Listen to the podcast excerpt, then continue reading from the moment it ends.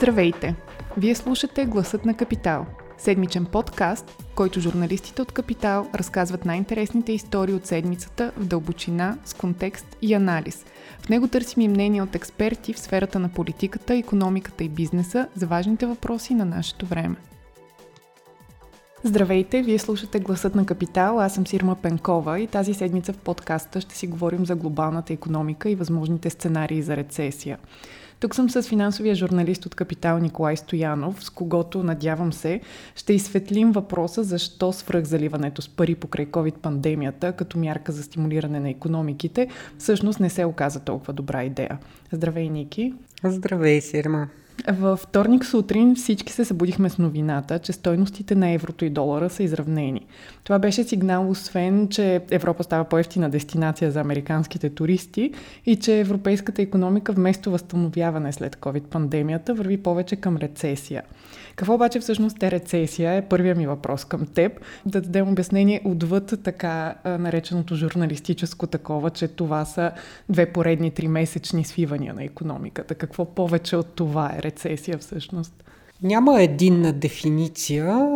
Като цяло, ако най-общо трябва да кажем, рецесия е трайно свиване на економиката, т.е. трайно означава не нещо, което е съвсем кратковременно в рамките на, на 3 месече, предизвикано от някакъв шок в данните или процес, който всъщност не е нещо изключително и ненормално. Економиката се движи циклично и а, рецесиите са нещо нормално или поне би трябвало да очакваме след дълъг период на растеж да има и свиване. Но съвременните хора и политици не обичат тази дума, малко се плашат от нея. Едните, защото рецесия наистина звучи нещо такова страшничко, което хората почват да си губят работата, спестяванията.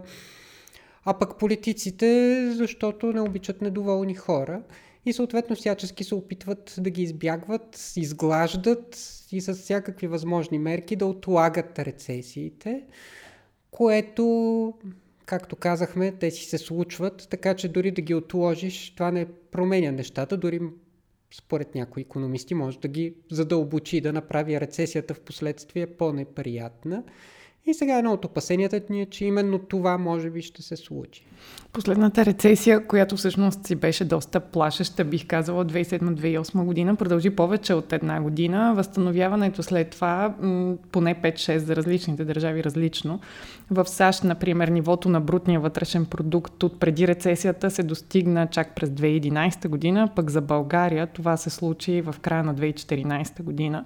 Тогава рецесията беше предизвикана от рязкото увеличаване на кредитополучателите, които не могат да изпълнят ипотечните си плащания. Каква обаче е разликата сега? Какво се случва, за да се предизвика отново рецесия? Сега голямата разлика е, че имаме, освен а, забавяне на економиката, което до някъде е циклично, до някъде е заради несигурността около войната в Украина, до някъде и заради затягането на паричната политика от централните банки. Много фактори действат. А, скъпите горива и всичко това. Но този път голямата разлика е, че освен рецесия имаме и инфлация. Тоест цените се вдигат и а, начинът да се бориме с инфлацията обикновено е именно да ограничаваме економическата активност. Инфлацията, според економическата теория, се появява когато економиката прегрява, когато има прекалено бумтящо търсене, всичко се движи на прекалено бързи обороти. И сегашните и нива наистина са високи, от, в повечето страни от развити страни от над 40 години не са виждани такива нива. И централните банки този път не могат да направят същото лечение, като през 2008 година, да излеят фриволно едни пари, които да задушат всяка възможна криза, защото ако го направят, ще засилят още повече инфлацията. Те сега трябва да действат по-скоро в обратната посока, да се борят с инфлацията. Това, това допълнително натиска економиката и и прави евентуалната рецесия по-дълбока. Всъщност до голяма степен в момента именно централните банки ще вкарат а, економиките си в рецесия, за да се преборят с инфлацията. Тоест, разликата, ако трябва да всичко това да го обобща в едно изречение, че този път нямаме лесен инструмент, с който да тушираме рецесията. А според мен през примери най-добре можем да представим какви са евентуалните пътища за економическо забавяне. Затова нека разиграем пет различни сценария, които и ти си описал в текста ти в тази седмичния брой на Капитал. Първият и най-оптимистичен и съответно най-малко вероятен за разочарование на слушателите ни е инфлацията да мине от само себе си а, цените да се саморегулират. Защо обаче това е малко вероятно да стане?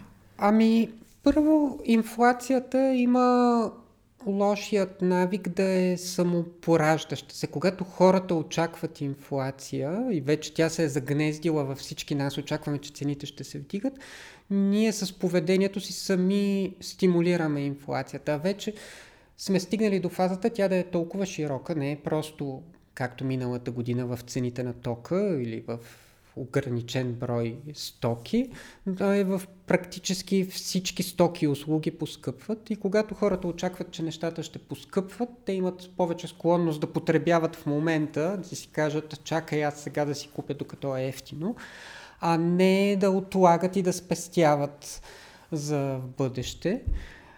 А, така че в момента да, се пре... да очакваме, че инфлацията от само себе си ще стихне, е малко твърде оптимистично, още повече, че всички рискове са по-скоро в посока да я засилват. Не, имаме голяма несигурност около войната, колко ще продължи, дали въобще ще има а, и на какви цени енергоисточници от Русия за Европа. Си, а, имаме голяма несигурност около а, храните. И Русия и Украина са големи износители на зърно и в тяхното изключване от, или поне силно намаляване от, на участието им в световната търговия, вдига цените на основни хранителни стоки за големи части от света. Това даже не само инфлация, на места може да предизвика и недостиг и глад дори на страни, които разчитат на този внос, за да се изхранят. И всичко това по-скоро създава предпоставки да има рискове инфлацията, дори да не е на тези високи нива, да се задържи по-дълго, отколкото ни се иска. Така че, да, има го като сценарий, но наистина би било по-скоро много добро стечение на обстоятелствата така да се случи, че самата, самото забавяне на економиката лека по лека да изглади нещата. Като казваш, че хората започват да потребяват повече и те сами предизвикват и засилват инфлацията, това ни води към втория сценарий, който всъщност е точно обратното на това. А именно парично затягане или хората и фирмите да свият разходите си, което звучи невъзможно към този момент, особено при отрицателни лихви да намалят потреблението си. Могат ли да направят нещо обаче централните банки, за да го предизвикат? Централните банки имат много лесно и винаги работещо решение срещу инфлацията и то е да вдигат лихвите. Когато те направят а, кредитирането по-скъпо, първо, че намаляват потреблението, за една част от потреблението е на кредит, а, второ, правят, отнемат стимулите на, и на фирмите да инвестират, т.е. когато те трябва да изтеглят дълг, за да направят някаква инвестиция. При по-високи лихви тези проекти стават нерентабилни. Просто и цялостната економическа активност с вдигането на лихвите спада. А, проблемът с това е, че това задълбочава другият ни проблема, именно рецесията. Ние можем да се пребориме с инфлацията, но въпросът е на каква цена. Ако цената е да направиме дълбока рецесия, а, да, това ще се случи. Въпросът е, че много малко политици по света, не само в България, са склонни да се съгласят на това. Затова на теория имаме независими централни банки, които не би трябвало да се влияят от политиците. Но в практиката ни е ясно, че централните банкери все пак се съобразяват с това да не само с единствения си мандат да следват ценова стабилност и да поддържат валутите си стабилни. И за това е много, много крехък баланса. Дори те да имат най-доброто желание просто да свият инфлацията, но без да предизвикат рецесия, това е много трудно за навигиране. То е малко като да управляваш космически кораб на сляпо. Имаш едни лостове, които знаеш, че действат, ама с някакво забавяне. Може това, което го дръпнеш, да ти се струва, че в момента се насочваш правилната посока, но може да завиеш повече, отколкото искаш и няма, не е лесен механизъм, който да знаем точно кое натискаме и става каквото си искаме. Добре, тогава да си представим такъв сценарий, който преминаваме към третия, в който сме в космически кораб, но никой не прави нищо, т.е. не пипа нито една ръчка и той просто си пътува в пространството. Или с други думи, за да не се разпалва публичното недоволство и политиците и централните банки не правят нищо, за да овладеят инфлацията. Оттам нататък какво се случва? По принцип, това ще избегне надвисналата евентуално скоро рецесия, т.е. ще може да продължиме по сегашния начин. Имаме висока инфлация, економиката не се свива, хората не си губят работата, но проблемът с това е, че дългосрочно високата инфлация има много негативни странични ефекти. Първо, че хората не, и нея не я обичат, както и рецесията, защото инфлацията означава, че губят от, от разполагаемия си доход. Ако днеска с моята заплата съм можел да си купя хик стоки, утре ще мога да си купя по-малко. А, губят а, от спестяванията си, ако имам едни пари в банката, те се обесценяват. Така че а, инфлацията също не е нещо, което и политиците и хората обичат. Нали? Не, е, не е универсалното решение и срещу продължителната висока инфлация също ще има недоволство. А другият проблем е, че това, това всъщност не ни решава проблема.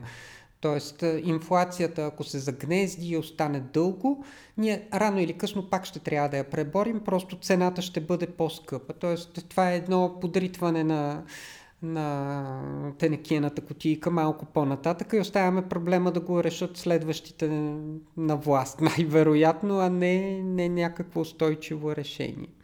А вече сме на четвъртия сценарий, който в твоя текст от последния брой на Капитал си озаглавил креативна разруха, а именно дълбока, но кратка рецесия, която води като по учебник до скок в безработицата, фалити, лоши кредити, но и укротява все пак инфлацията. А, това обаче, тъй като вреди на хората и бизнеса, отново ще доведе до много негативи за политиците, които и без това са изправени пред голямо недоволство а, и заради това не са склонни да поемат а, съвсем действия към този сценарий.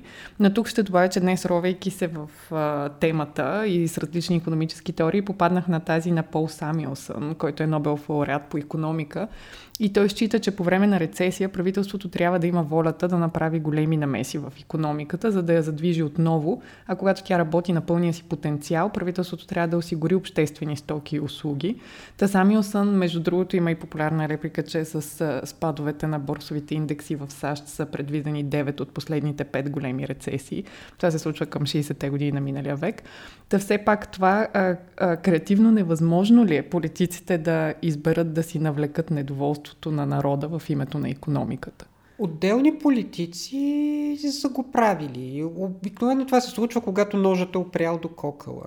Е, нали, решението с, с дълбока рецесия да излезнем от инфлация е правено. И то обикновено, ако инфлацията е станала хипервисока, това е единственото решение като крайно всъщност българската хиперинфлация от 90-те години на миналия век се решава горе-долу по този начин. Слагаме един валутен борт, вързваме лева към... Минаваме през една дълбока криза, кредитирането замръзва за известно време напълно и постепенно изплаваме от дъното, нали, намираме някакво дъно, от което се оттласкваме.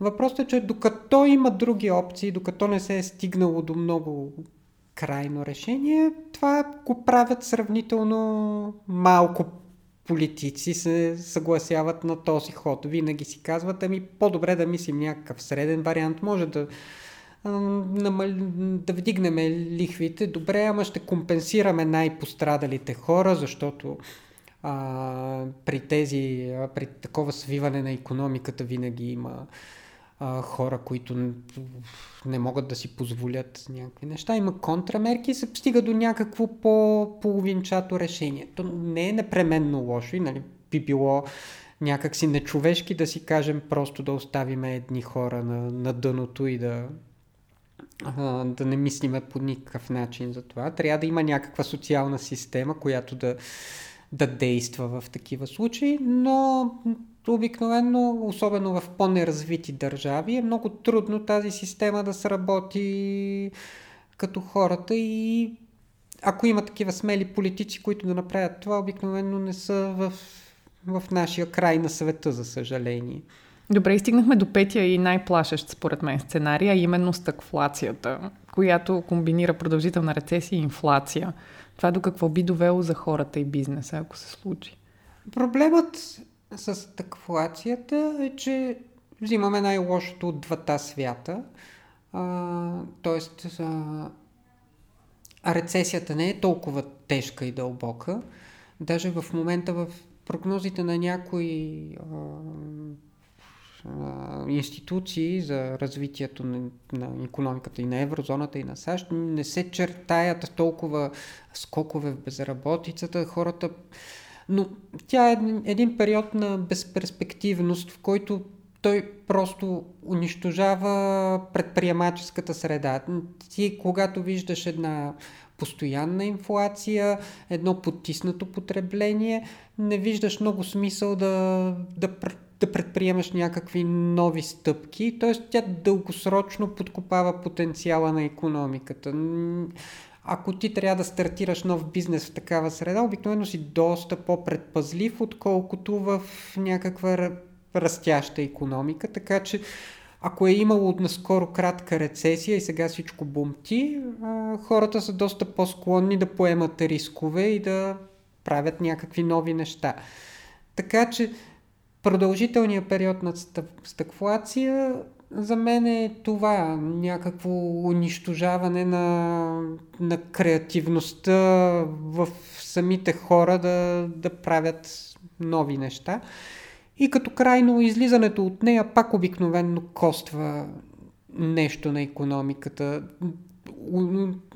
Ако прекалено дълго време има висока инфлация, хората свикват с нея и очакват тя да продължи, за да прекъснеш тези очаквания, пак трябва да вдигнеш лихвите. Тоест, то пак не е решение. Не може да си живеем постоянно в стакфлация и да се чувстваме комфортно в нея.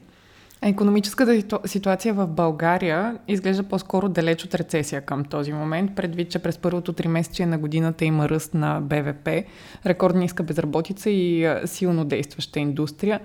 Тук обаче, освен, а, м- че нещата се случват с забавяне, което сме виждали вече и през 2008 година, първоначално дори тогавашния финансов министр Пламен Орешарски заявява, че кризата в САЩ няма да има отражение в България, но месец по-късно това вече не е така. Та и тогава и сега не може да останем незасегнат економически остров на фона на случващото се по света, още повече, че економиките са като скачени съдове. И освен това, както вече обсъдихме, инфлацията вече е тук. Какви други отражения би имало конкретно за България, забавянето на глобалната економика? България е просто една малка и отворена економика. Тя, тя няма никакви защитни механизми за външни шокове, така че всичко, което се случва, се пренася с различно забавяне, но не много голямо тук, както и ти каза. Така че а, дори в момента всичко да изглежда много, като гледаме данни, окей, а, няма как да сме спокойни за, дори за близкото бъдеще. Като тук отваряме една голяма скоба, че все още говорим за евентуална рецесия, т.е. никоя институция в момента в основните си сценарии на прогнози не е заложила глобална рецесия или рецесия в САЩ. Всички говорят за покачващ се риск, а не за нещо, което със сигурност ще настъпи затваряме скобата, но това, което най-неминуемо ще се случи е покачването на лихвите вече в САЩ. От този месец най-вероятно и ЕЦБ ще покачи своите лихви. Това почти моментално би се пренесло тук. Може би повече в, цените, в цената на кредитите, отколкото в лихвите по депозитите, но или поне по-бързо в при кредитирането, лихвите ще се вдигат. Тоест този период на рекордно ефтино жилищно, потребителско и всякакво кредитиране е към своя край. А, колко ще се вдигнат е въпрос за милиард долара, защото как точно ще реагира ЕЦБ и с колко ще вдигне лихвите, с какъв темп, е нещо, което зависи от ужасно много променливи тя от една страна е притисната от инфлацията, от друга страна има други фактори. Все пак, ако вдигне много рязко лихвите, може и да фалира някои правителства или поне да направи много по-труден живота им. Така че тя трябва да балансира много внимателно, но покачването на лихвите е бързият и сигурен ефект от глобалното забавяне и рецесия тук. А иначе, ако рецесията е дълбока в еврозоната, това със сигурност се пренася и тук. В момента може да виждаме много така добре работеща индустрия, но тя в голямата си част работи като доставчик на европейски а, концерни, то даже по-скоро под доставчик. Ако Германия изведнъж спре да произвежда, просто защото няма руски газ, например, или защото Китай не внася стоки, или поради някаква друга причина, голяма част от българското производство също спира, защото няма на кого да продаде тези части, които германците ги влагат в машините си. Нали, всички тези вериги действат доста бързо и дори в момента да има поръчки към българска българските производители, те могат много бързо да секнат и дори да бъдат отменени. Нали? Това, че някой си е направил поръчки за до края на годината, не значи, че ще ги плати. Така че много голямо спокойствие сегашните данни не могат да дадат и по-скоро разумното е да се действа консервативно в такава среда. Да, както казахме, скачени съдове. Няма как да си представяме, че живеем в някаква економическа утопия, която ще остане дълго така. Та, ако завършим така, както започнахме, а именно с определение на рецесията, Хари Труман ни обяснява по много прост начин. А, рецесията е когато съседът ти си изгуби работата, а депресия е когато ти си изгубиш работата, което между другото Роналд Рейган допълва с възстановяване, когато Джимми Картер загуби своята, но това вече е друга тема. Та в този смисъл да се надяваме да не преминаваме към най-най-лошия сценарий, именно депресия и да не изгубим работата си все пак. Ми, депресия още по-малко има дефиниция. Тя е нещо, което економистите използват така вече съвсем за... Когато нещата станат съвсем на зле, но като не може да се обясни какво се случва, е тогава е депресия. Не? Както и в психическото ни състояние, горе-долу същото. Добре, благодаря ти много за този разговор. Ако този епизод ви е харесал и искате да слушате новите епизоди веднага, щом излязат, абонирайте се за гласът на Капитал в Apple Podcasts, Google Podcasts или Spotify. Обратна връзка може да ни изпращате на podcasts.capital.bg или в познатите ви профили на Капитал във Facebook и Twitter. Музиката, която чувате в този подкаст е написана от композитора Петър Дундаков специално за Капитал. Аз съм Сирма Пенкова, а епизодът монтира Тихомир Колев.